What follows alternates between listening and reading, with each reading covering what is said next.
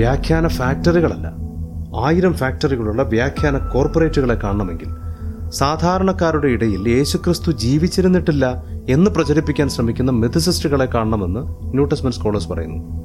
പതിനെട്ടാം നൂറ്റാണ്ടിൽ ആരംഭിച്ച മെഥിസിസം എന്ന ഈ കെട്ടുകഥ ഇരുപതാം നൂറ്റാണ്ടിന്റെ അവസാന ഭാഗം എത്തുമ്പോഴേക്കും ആശയപരമായി പാശ്ചാത്യ ലോകത്ത് ഏതാണ്ട് പൂർണമായും അസ്തമിച്ചു കഴിഞ്ഞു. വൈകി വരുന്ന ഹോളിവുഡ് ചലച്ചിത്രങ്ങളും ഫാഷനും പോലെ പാശ്ചാത്യ വിധേയത്വം കൊണ്ട് രണ്ടായിരത്തി ഇരുപതിലും ഇത് കേരളത്തിൽ പ്രചരിക്കുന്നുണ്ട്. ഇതുകൊണ്ടൊരു വലിയ നേട്ടമുണ്ടായി.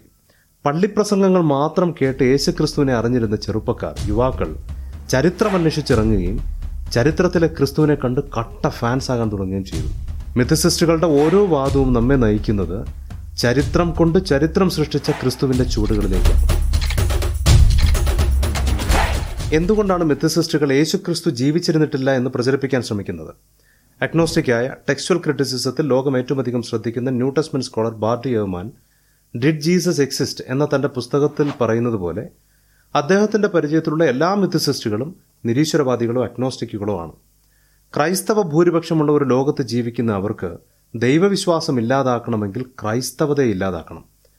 ക്രൈസ്തവ ആരാധനയുടെ ഹൃദയമായ യേശുക്രിസ്തു ജീവിച്ചിരുന്നിട്ടില്ല എന്നും എഴുതിയുണ്ടാക്കിയ ഒരു കഥാപാത്രം മാത്രമാണ് എന്നും പറയുന്നതിനേക്കാൾ ക്രൈസ്തവതയെ ചവിട്ടിത്താഴ്ത്താൻ പറ്റിയ എളുപ്പവഴി മറ്റൊന്നുണ്ട് There is no scholar in any college or university in the Western world who teaches classics, ancient history, New Testament, early Christianity, any related field who doubts that Jesus existed.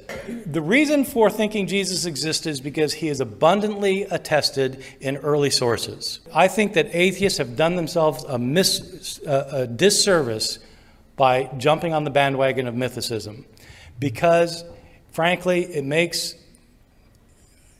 it makes you look foolish to the outside world.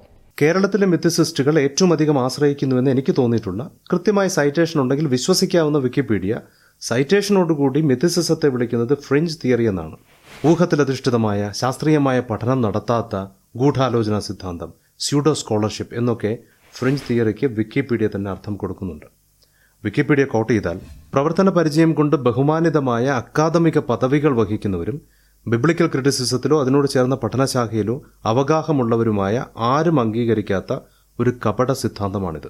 മതവിശ്വാസമില്ലാത്ത Nottingham യൂണിവേഴ്സിറ്റിയിൽ new languages and literature പ്രൊഫസറായിരുന്ന Maurice കേസിയുടെ വാക്കുകളിൽ critical സ്കോളർഷിപ്പുമായി യാതൊരു ബന്ധവുമില്ലാത്തവർ അവരുടെ ഭാവനകളിൽ സൃഷ്ടിച്ച ഒരു കഥയാണ് മിഥിസിസം popular മിഥിസിസ്റ്റുകൾ സൈറ്റേഷനുകളൊന്നുമില്ലാതെ എഴുതുന്ന അവരുടെ പുസ്തകങ്ങളിലൂടെ പറയാൻ ശ്രമിക്കുന്നത് ബി സി കാലഘട്ടത്തിലുണ്ടായിരുന്ന വിവിധ കൾട്ടുകളുടെ മതങ്ങളുടെ ദൈവസങ്കല്പങ്ങൾക്കനുസരിച്ച് ആദിമ ക്രിസ്ത്യാനികൾ എഴുതിയുണ്ടാക്കിയ കഥാപാത്രമാണ് ക്രിസ്തു. ഇന്ത്യക്കാരായ നമ്മളെ അത്ഭുതപ്പെടുത്തുന്നത് കന്യകയിൽ നിന്ന് ജനിച്ച് ക്രൂശിക്കപ്പെട്ട് ഉയർത്തെഴുന്നേൽക്കുന്ന ഇത്തരം ദൈവസങ്കല്പങ്ങൾക്ക് ഉദാഹരണങ്ങളായി കെഴ്സി ഗ്രേവ്സിനെ പോലുള്ളവർ ഉൾപ്പെടുത്തിയിരിക്കുന്നത് ബുദ്ധനെയും മുഹമ്മദിനെയും കൃഷ്ണനെയും ഒക്കെയാണ്. ഇന്നത്തെ മെത്തസിസ്റ്റുകൾ ചെയ്യുന്നത് പോലെ ഗൂഗിൾ ചെയ്ത് കഥകൾ ശേഖരിച്ച് അവ വെച്ച് മറ്റൊരു കഥയുണ്ടാക്കാൻ ക്രിസ്തുവിന്റെ ശിഷ്യന്മാർ ജീവിച്ചിരുന്നത് ഇരുപത്തിയൊന്നാം നൂറ്റാണ്ടിലല്ല ഒന്നാം നൂറ്റാണ്ടിലാണ്.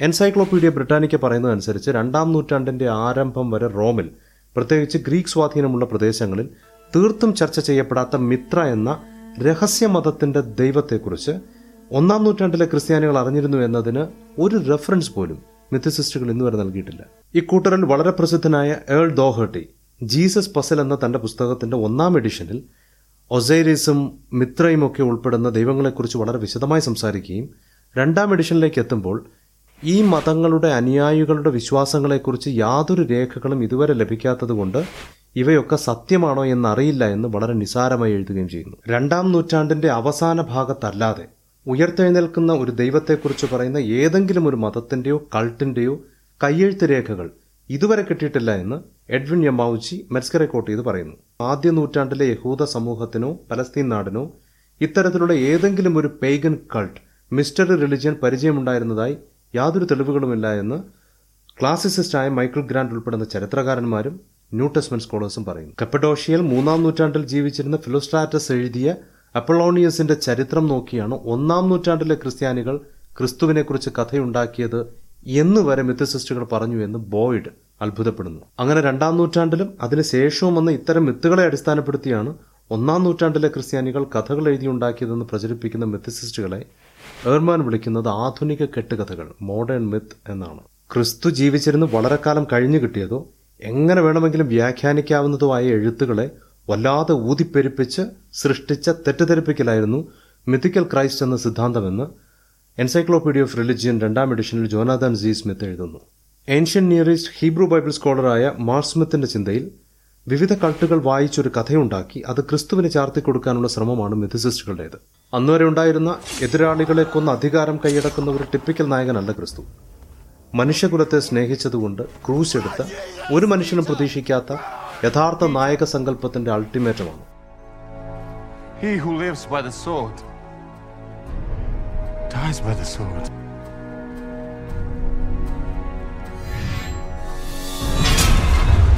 ഇത്തരം കെട്ടുകഥകൾ നിർമ്മിക്കുന്നതിന് പകരം പുതിയ നിയമത്തിന്റെ ആധികാരികത ബിബ്ലിക്കൽ സ്കോളേഴ്സിന്റെ നേർക്കുനേരെ നിന്ന് ചോദ്യം ചെയ്യാൻ മിഥസിസ്റ്റുകൾ തയ്യാറാകാത്തത് എന്തുകൊണ്ടാണ് ഉദാഹരണത്തിന് ഒരു ചരിത്രകാരനോ ബിബ്ലിക്കൽ സ്കോളറോ ആദ്യം തിരയുന്നത് മതിയായത്ര കയ്യെഴുത്തു പ്രതികൾ ചരിത്ര രേഖകളുണ്ടോ എന്നാണ്.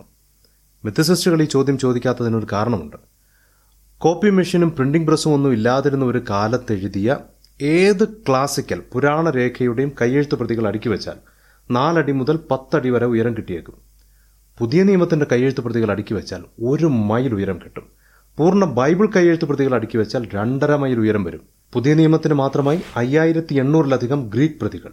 പതിനായിരത്തിലധികം ലാറ്റിൻ പ്രതികൾ Slavic Gothic Ethiopic Coptic Armenian തുടങ്ങി ഒൻപതിനായിരത്തി മുന്നൂറിലധികം പ്രതികൾ വേറെയും. രണ്ടാമത് അന്വേഷിക്കുക ഈ കയ്യെഴുത്ത് പ്രതികളുടെ പഴക്കമാണ്. ക്രിസ്ത്യാനികളെല്ലാം കൂടെ ഈ അടുത്ത കാലത്ത് തട്ടിക്കൂട്ടി എഴുതിയുണ്ടാക്കിയതാണ് എന്ന് വന്നുകൂടെ? എൻസൈക്ലോപ്പീഡിയ ബ്രിട്ടാനിക്ക പറയുന്നതനുസരിച്ച് പ്ലേറ്റോയുടെ ഒരു കയ്യെഴുത്ത് പ്രതി ആയിരം വർഷങ്ങൾക്ക് ശേഷം മാത്രം ലഭിക്കുകയും അത് ആധികാരികമാണെന്ന് ആധുനിക സ്കോളർഷിപ്പ് അംഗീകരിക്കുകയും ചെയ്യുമ്പോൾ യോഹന്നാൻ എഴുതിയ സുവിശേഷത്തിന്റെ ഒരു കയ്യെഴുത്ത് പ്രതി ലഭിക്കുന്നത് എഴുതപ്പെട്ട് വെറും നാൽപ്പത് വർഷങ്ങൾക്കുള്ളിലാണ്. രണ്ടും മൂന്നും നൂറ്റാണ്ടിൽ എഴുതപ്പെട്ട ധാരാളം മനുസ്ക്രിപ്റ്റുകളാണ് പുതിയ നിയമത്തിന്റെതായി ലഭിച്ചിട്ടുള്ളത്. എഴുതിയ കാലഘട്ടവും അതിന്റെ ആദ്യ കയ്യെഴുത്ത് പ്രതിയും തമ്മിൽ ഇടവേള ഇത്ര കുറവായ ഒരു പുസ്തകം പുതിയ നിയമം പോലെ മറ്റൊന്നില്ല. പറയുന്നത് പല്യോഗ്രഫറും ബിബ്ലിക്കൽ ക്ലാസിക്കൽ സ്കോളറുമായ ബ്രിട്ടീഷ് മ്യൂസിയത്തിന്റെ ഡയറക്ടറായിരുന്ന സർ ഫ്രെഡറിക് കെന്യോൺ കയ്യെഴുത്ത് പ്രതികളെക്കുറിച്ച് ഒരു പഠനവും നടത്താതെ പുരാതന രേഖകളല്ലേ? എല്ലാം കീറി നശിച്ചിട്ടുണ്ടാവും എന്ന മട്ടിൽ ഫേസ്ബുക്ക് പോസ്റ്റുകൾക്ക് കമന്റുകൾ ഇടുന്ന മിഥിസിസ്റ്റ് അനുയായികളുണ്ട്. പുരാതന രേഖകളിൽ ഏറ്റവും ഭംഗിയായി സംരക്ഷിക്കപ്പെട്ടവയാണ് പുതിയ നിയമ കയ്യെഴുത്തു പ്രതികൾ ആദ്യം ചെടിത്തണ്ടുകൾ ചതച്ചുണ്ടാക്കിയ പപ്പേറ ചുരുളുകളിലും നാലാം നൂറ്റാണ്ടോടുകൂടി മൃഗത്തോലുകൾ കൊണ്ടുണ്ടാക്കിയ പാർച്ച്മെന്റുകളിലും അതിലൂടെ നൂറുകണക്കിന് പേജുകൾ സംരക്ഷിക്കാൻ കഴിയുന്ന കോഡക്സ് എന്ന പുസ്തക രൂപത്തിലും ബൈബിൾ സൂക്ഷിക്കപ്പെട്ടു. പിന്നെയും ഒരു നാനൂറ് വർഷം കഴിഞ്ഞാണ് മിക്ക പുരാതന രേഖകളും കോഡക്സ് രൂപത്തിലേക്ക് മാറുന്നത്. വലിയ മൊണാസ്റ്ററികളിൽ പ്രത്യേകം നിയോഗിക്കപ്പെട്ട സ്ക്രൈബ്സ് എഴുത്തുകാരെ വെച്ച് എഴുതുന്ന സ്ക്രിപ്റ്റോറിയം എന്ന് വിളിക്കുന്ന ഇടങ്ങളുണ്ടായിരുന്നു. ഉപയോഗശൂന്യമായ ചുരുളുകൾ മാറ്റി സൂക്ഷിച്ചിരുന്നു.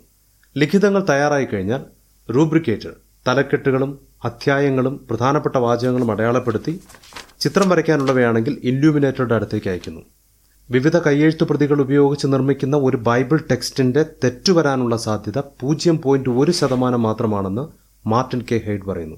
എന്ന് വെച്ചാൽ ഒരു ബൈബിൾ ടെക്സ്റ്റിന്റെ കൃത്യത ഏറ്റവും കുറഞ്ഞ പക്ഷം തൊണ്ണൂറ്റി ഒൻപത് പോയിന്റ് ഒൻപത് ശതമാനം. സിസ്റ്റമാറ്റിക് തിയോളജിയിൽ ഏറ്റവും മികച്ച പണ്ഡിതന്മാരിൽ ഒരാളായി അറിയപ്പെടുന്ന ബെഞ്ചമിൻ വാർഫിൽ പറയുന്നത് പുതിയ നിയമത്തിലെ വിശുദ്ധ വാക്കുകളോടുള്ള ആദരവിൽ നിന്നുണ്ടായ അതിസൂക്ഷ്മമായ ശ്രദ്ധയും കരുതലും പുതിയ നിയമം പകർത്തി എഴുതുന്നതിൽ വ്യക്തമായി കാണാം. ഉപയോഗത്തിൽ സൂക്ഷിക്കുകയും കൈമാറ്റം ചെയ്യുകയും ചെയ്തതിലുള്ള ശുദ്ധിയിൽ പുതിയ നിയമത്തെ തുലനം ചെയ്യാൻ മറ്റൊരു പുരാതന രേഖയുമില്ല. ബിബ്ലിക്കൽ ക്രിറ്റിസിസം എക്സിജീസിസ് എന്നിവയിൽ ഏറ്റവും മികച്ച സ്കോളേഴ്സിൽ ഒരാളായി അറിയപ്പെടുന്ന ബ്രൂസ് പറയുന്നു പുതിയ നിയമം ആഘോഷിക്കുന്നത് പോലെ ഇത്ര സമ്പന്നമായ മികച്ച അറ്റസ്റ്റേഷൻ ലോകത്തിൽ മറ്റൊരു പൗരാണിക രേഖകൾക്കുമില്ല. പുതിയ നിയമത്തിന്റെ ആധികാരികത ചോദ്യം ചെയ്യുന്നത് സ്വപ്നം കാണുക പോലും വേണ്ട. ഇങ്ങനെ സ്കോളർലി തലത്തിൽ പുതിയ നിയമത്തിന്റെ ആധികാരികതയോ ക്രിസ്തുവിന്റെ ചരിത്രപരതയോ ചോദ്യം ചെയ്യാൻ ആവില്ല എന്ന് ഉറപ്പുള്ളതുകൊണ്ട് മിഥിസിസ്റ്റുകൾ തിരഞ്ഞെടുക്കുന്ന വഴി ആരോപണങ്ങളുടേതാണ്. പുതിയ നിയമ പുസ്തകങ്ങൾക്ക് ആസിഡ് ടെസ്റ്റ് നടത്തിയ ശാസ്ത്രീയമായ തെളിവുകളില്ലെന്നൊക്കെ വാദിക്കുമ്പോൾ ഒരു തെളിവും ഇല്ലാതെ ആരോപണങ്ങൾ ഉന്നയിക്കുന്ന ചാനൽ ചർച്ചകളാണ് ഓർമ്മ വരിക. കാരണം അധികം ശാസ്ത്രീയമായി പരിശോധിക്കപ്പെട്ടിട്ടുള്ള രേഖകൾ പുതിയ നിയമത്തിന്റെതാണ്.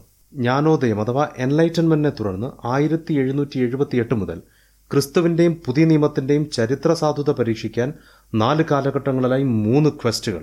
ഹെർമൻ സാമുവൽ റെയ്മാനസിൽ തുടങ്ങി പ്രഗത്ഭനായ റുഡോൾഫ് ബുൾട്ട്മാൻ നോബൽ പ്രൈസ് ജേതാവായ ആൽബർട്ട് ഷ്വൈസർ liberal Protestant തിയോളജിനായ David Strauss Johannes Weiss William Wrede Martin Kahler എന്നിങ്ങനെ ഒരു വൻനിര ബൈബിൾ സ്കോളേഴ്സ് ഒരിക്കൽ വിശുദ്ധമായി കരുതിയിരുന്ന പുതിയ നിയമത്തിലെ ഇരുപത്തിയേഴ് പുസ്തകങ്ങളെയും മിഥസിസ്റ്റുകളുടെയും റാഷണലിസ്റ്റുകളുടെയും താൽപ്പര്യപ്രകാരം നിലത്തിട്ട് ചവിട്ടി മെതിച്ചു അവയെ textual form literary source criticism ഉൾപ്പെടെ ഫിലോസോഫിക്കൽ റാഷണലിസത്തിന്റെയും മിനിമലിസത്തിന്റെയും മാക്സിമലിസത്തിന്റെയും അപ്പോക്കലിപ്റ്റിക് ലിറ്ററേച്ചർ ക്രിറ്റിസിസത്തിന്റെയും ആംഗിളുകളിൽ നിന്ന് നോക്കി. Criterion of dissimilarity Semitic flavour divergent traditions coherence embarrassment ഓരോ വരിയും ഇവയുടെയൊക്കെ അടിസ്ഥാനത്തിൽ എത്ര വട്ടം മുടിനാരിഴ കീറി പരിശോധിച്ചതാണ്. മിക്ക പുരാതന രേഖകൾക്കും ഒരു ഡോക്യുമെന്റേഷൻ ആധികാരികമായി അംഗീകരിക്കുമ്പോൾ ബൈബിളിന് മാത്രം പുതിയ നിയമത്തിന് മാത്രം മൾട്ടിപ്പിൾ അറ്റസ്റ്റേഷൻ ആവശ്യമാണെന്ന് പറഞ്ഞു ഈ കൂട്ടർ. കാർബൺ ഡേറ്റിംഗ് അതിനേക്കാൾ സൂക്ഷ്മമെന്ന് കരുതപ്പെടുന്ന കൈയക്ഷരം ഉപയോഗിച്ച് കാലഘട്ടം കണക്കാക്കുന്ന പലിയോഗ്രാഫി മഷി പരിശോധിക്കുന്ന സൈക്ലോട്രോൺ മഷിയിൽ ഉപയോഗിച്ചിരിക്കുന്ന ജലത്തിന്റെ പരിശോധന നടത്തുന്ന x-ray and particle induced x-ray ടെക്സ്റ്റുകളുടെ പ്രാധാന്യവും ഹൈറാർക്കിയും മനസ്സിലാക്കാൻ മൃഗത്തോലുകൾ പരിശോധിക്കാൻ ഡി ടെസ്റ്റ് തുടങ്ങി സാധ്യമായ എല്ലാ ടെക്നോളജിയും ഉപയോഗിച്ചതാണ്. ഇവയിൽ ഭൂരിഭാഗവും ഹിസ്റ്റോറിയോഗ്രാഫിക് ടൂൾസ് ആയിരുന്നില്ല. ചരിത്രം പരിശോധിക്കാൻ ഒരു ചരിത്രകാരൻ ഉപയോഗിക്കുന്ന ടൂൾസ് ആയിരുന്നില്ല. ബൈബിളിന്റെ ട്രൂത്ത് ക്ലെയിം ഇല്ലാതാക്കാൻ കൊണ്ടുവന്ന മാർഗങ്ങൾ മാത്രമായിരുന്നു.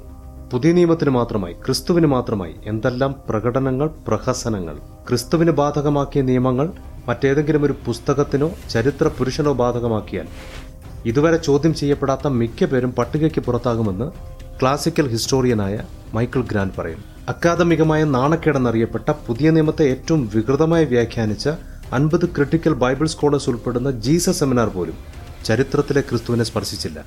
മൂന്ന് ക്വസ്റ്റുകളും ഒടുവിൽ ചെന്ന് അവസാനിച്ചത് സ്വർഗരാജ്യം പ്രഘോഷിക്കുന്ന ചരിത്രത്തിലെ ക്രിസ്തുവിലേക്കാണ്.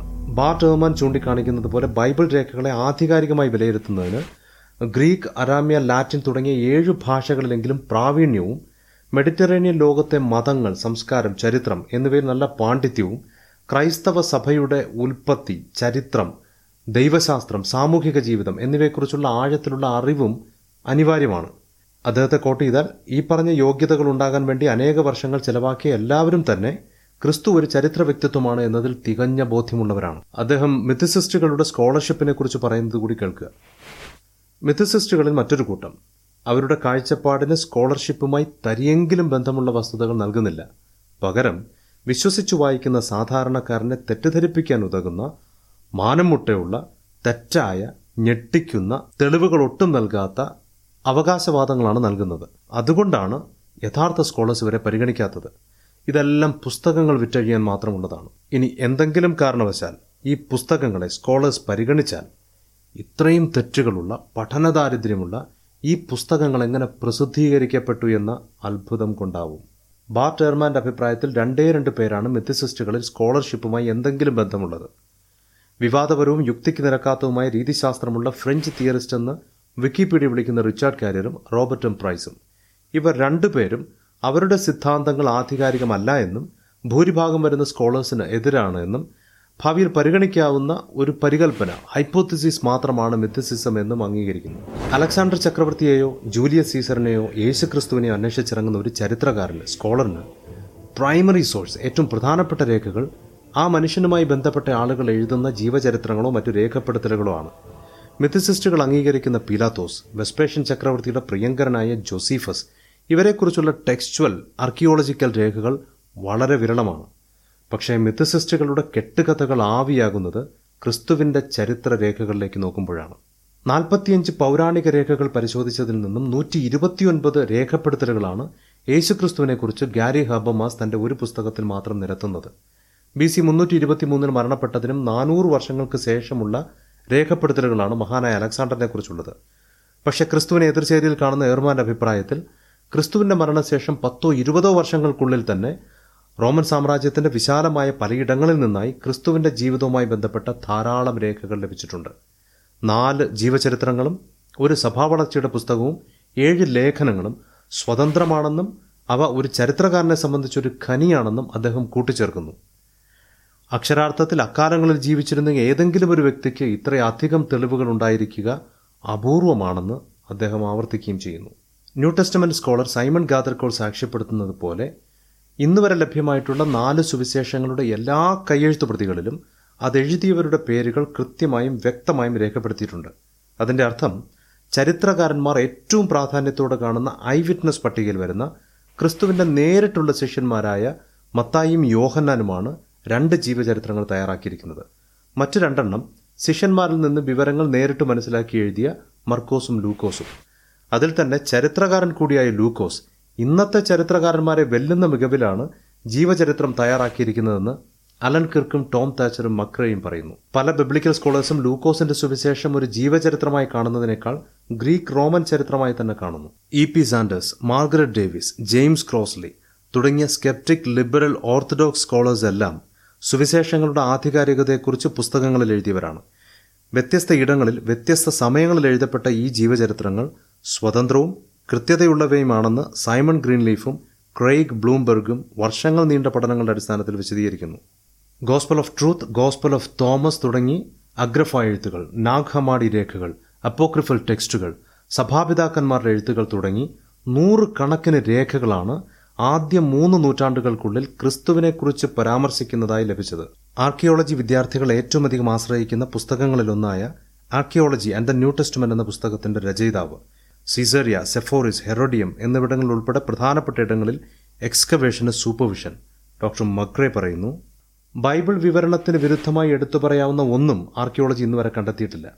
എന്നാൽ സ്കെപ്റ്റിക്കൽ സ്കോളേഴ്സ് വർഷങ്ങളായി ഫാക്സ് യാഥാർത്ഥ്യങ്ങൾ എന്ന പേരിൽ അവകാശപ്പെട്ടിരുന്ന അഭിപ്രായങ്ങൾ പലതും തെറ്റാണെന്ന് തെളിയിച്ചിട്ടുണ്ട്. കയ്യഫാസും ഹെറോദാവും ബെർണീസും ദ്രുസില്ലയും ഒക്കെ ഉൾപ്പെടുന്ന സുവിശേഷങ്ങളിൽ പറയുന്ന മിക്കവാറും എല്ലാ വ്യക്തികളെയും കുറിച്ച് ഇന്ന് പുരാവസ്തു ഗവേഷകർ തെളിവുകൾ കണ്ടെത്തി കഴിഞ്ഞു. ക്രിസ്തുവിന്റെ ജനനവുമായി ബന്ധപ്പെട്ട അഗസ്റ്റസ് സീസറിന്റെ കാലത്തുണ്ടായിരുന്ന ടാക്സേഷൻ സെൻസസ് അഞ്ചു മണ്ഡപങ്ങളുള്ള ബഥേസ്ത കുളം സീലോഹാം കുളം യാക്കോബിന്റെ കിണർ പീലാത്തോസിന്റെ മുന്നിൽ ക്രിസ്തു നിന്ന ജാഫ ഗേറ്റിന് സമീപത്തുള്ള കൽത്തറ എന്നിങ്ങനെ യോഹന്നാന്റെ സുവിശേഷത്തിലുള്ള ഏതാണ്ട് എല്ലാ ചരിത്ര തെളിവുകളും ഇന്ന് സാധാരണക്കാരന് മുന്നിൽ ലഭ്യമാണ്. യോഹന്നാന്റെ സുവിശേഷം പത്തൊൻപതാം അധ്യായത്തിൽ വിവരിക്കുന്ന അതേ രീതിയിൽ ക്രൂശിക്കപ്പെട്ട യോഹന്നാൻ ബെൻ ഹേഗൽഗോൽ എന്ന മനുഷ്യന്റെ അസ്ഥികൂടത്തെക്കുറിച്ച് Hebrew University pathologist doctor N Haas report ചെയ്യുന്നു.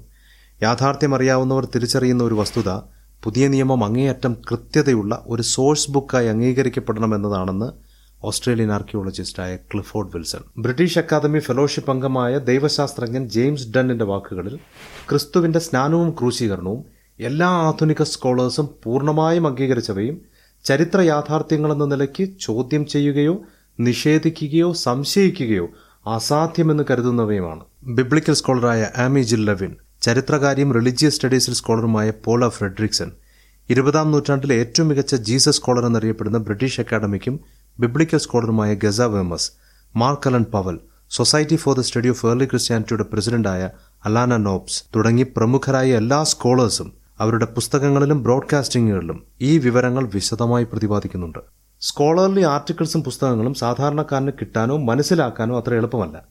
ഈ ദൗർഭാഗ്യകരമായ വാസ്തവം ആഴത്തിൽ ചൂഷണം ചെയ്യുകയാണ് പ്രചാരകരുടെ ലക്ഷ്യമെന്ന് തോന്നിപ്പിക്കുന്ന വാദങ്ങളാണ് മിഥിസിസ്റ്റുകളുടേത്. ഒന്നാം നൂറ്റാണ്ടിൽ ജീവിച്ചിരുന്ന പ്രമുഖരായ കയ്യഫാസിനെ പോലുള്ളവരെക്കുറിച്ച് ഒന്നോ രണ്ടോ രേഖകൾ മാത്രമുള്ളപ്പോഴും യേശുക്രിസ്തുവിനെക്കുറിച്ച് ധാരാളം പരാമർശങ്ങൾ ഉണ്ടായിരുന്നു എന്നും ആധുനിക സ്കോളേഴ്സ് എല്ലാവരും അത് അംഗീകരിക്കുന്നു എന്നും മിഥിസിസ്റ്റുകൾക്ക് നന്നായി അറിയാം.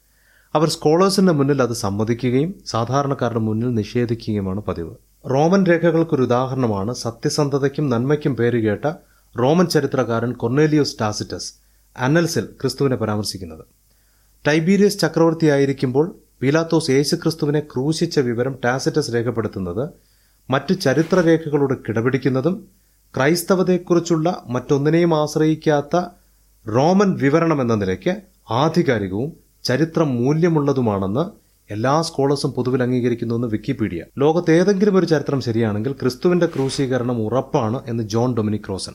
Suetonius Tacitus എന്നിവരുടെ രേഖകളെക്കുറിച്ച് എൻസൈക്ലോപീഡിയ ബ്രിട്ടാനിക്ക സാക്ഷ്യപ്പെടുത്തുന്നു.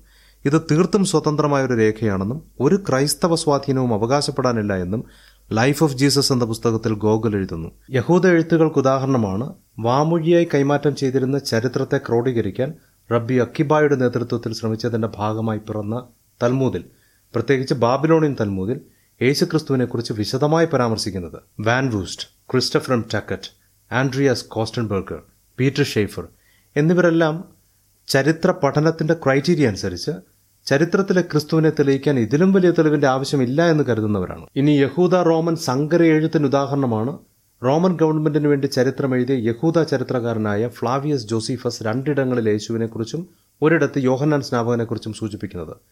ഒന്നാമത്തെ ഇടത്ത് യാക്കോബിനെ നിയമപ്രകാരമല്ലാതെ കൊന്നതിനെക്കുറിച്ച് വിവരിക്കുമ്പോൾ യാക്കോബിനെ വിശേഷിപ്പിക്കുന്നത് ക്രിസ്തു എന്നറിയപ്പെടുന്ന യേശുവിന്റെ സഹോദരനായ യാക്കോബ് എന്നാണ്. എയിൽ പ്രിൻസ്റ്റൺ കോർണൽ ഉൾപ്പെടെയുള്ള നൂറിലധികം യൂണിവേഴ്സിറ്റികളിലും കോളേജുകളിലും സെമിനാറുകളിലും ലെക്ചർ ചെയ്തിട്ടുള്ള ഇൻസ്റ്റിറ്റ്യൂട്ട് ഫോർ ബിബ്ലിക്കൽ റിസർച്ചിന്റെ പ്രസിഡന്റായിരുന്ന മുപ്പത്തിയേഴ് സ്കോളർലി ജേണൽസിൽ എൺപത് ആർട്ടിക്കിൾസ് പ്രസിദ്ധീകരിച്ചിട്ടുള്ള ആയിരത്തി തൊള്ളായിരത്തി അറുപത്തിയെട്ടിലെ എരുസലേമിലെ ഹെറോഡിയൻ ടെമ്പിൾ എക്സ്കവേഷൻ ടീമിന്റെ ഭാഗമായിരുന്ന എഡ്വിൻ യമാവുച്ചി പറയുന്നു ഈ പാസേജ് വിജയകരമായി നിഷേധിച്ച ഒരു സ്കോളർ പോലും എന്റെ അറിവിലില്ല.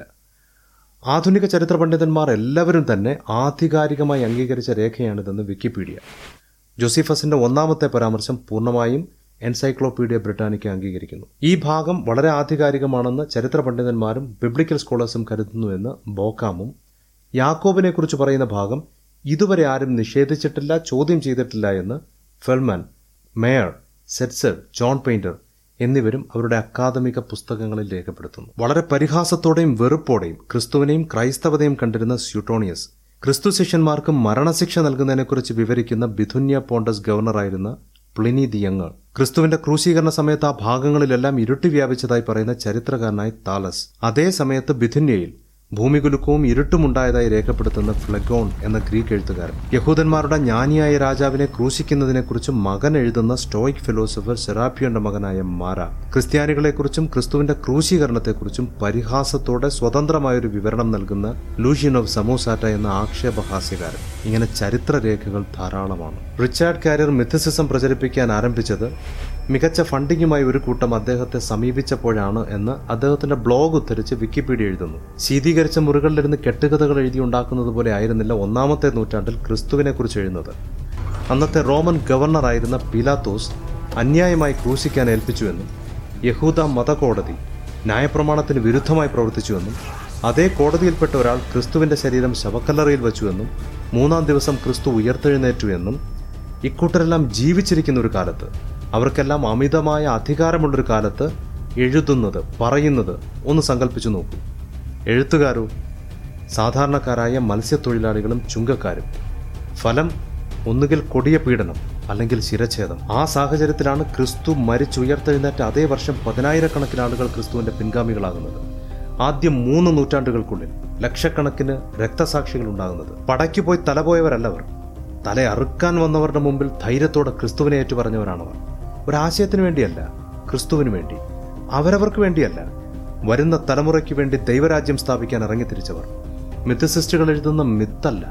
ജീവനും ചരിത്രവും തുടിക്കുന്ന വരികളാണ് പുതിയ നിയമത്തിലെ ഓരോ പുസ്തകത്തിലും നിങ്ങൾ വായിക്കുന്നത്. അന്നത്തെ ക്രൈസ്തവതയെ കാത്തിരുന്നത് പണവും സമ്പത്തും അംഗീകാരവും അധികാരവുമല്ല. ശ്വാസത്തിൽ പോലും നിറഞ്ഞു നിൽക്കുന്ന മരണഭീതിയാണ്. ആ ഭയത്തിന് മുകളിൽ സിംഹാസനമിട്ട് പൗലോസ് എഴുതുന്നു. ക്രിസ്തുവിന്റെ സ്നേഹത്തിൽ നിന്ന് നമ്മെ വേർപിരിക്കുന്നതാണ് ജീവനും മരണവും